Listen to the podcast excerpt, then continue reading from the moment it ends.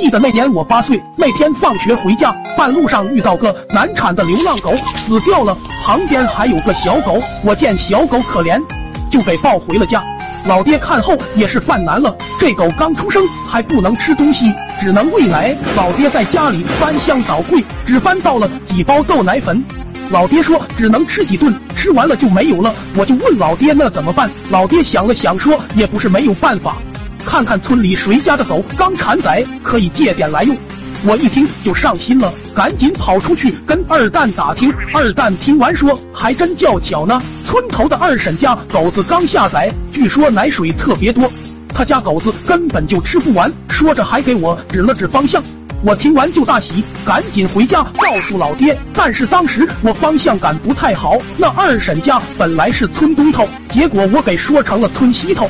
而恰巧村那头也有个二婶，老爹听完就说知道了，我去问问能不能借点奶回来，不行就拿他家里去帮着围几天也行。说完，老爹就转身去了那二婶家。二婶推开门，见是俺爹，就问老四啊，啥事儿啊？俺爹就说二嫂啊，俺家小妖捡回来一条狗，但是没有奶水喂啊，能不能跟你家借点啊？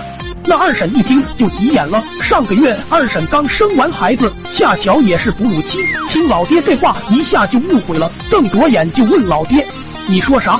老爹看二婶脸色不好，以为二婶不想白白借给老爹，就说：“那啥，二婶啊，我不白借，我给你钱，每天挤一碗就够了。”二婶盯着老爹足足有一分钟，然后直接就给老爹来了个大逼兜。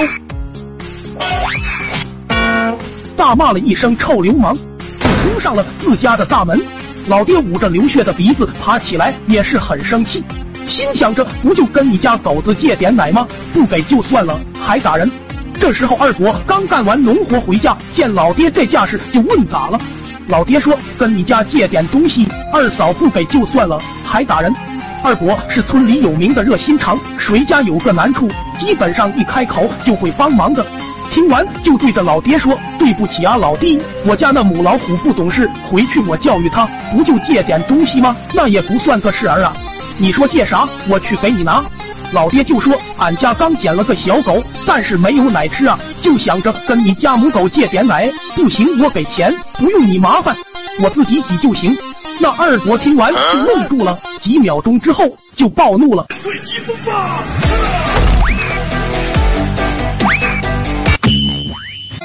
一天之后，老爹回到家，越想越不对劲，就找我来问话。知道自己搞错后，老爹哭的那叫一个伤心。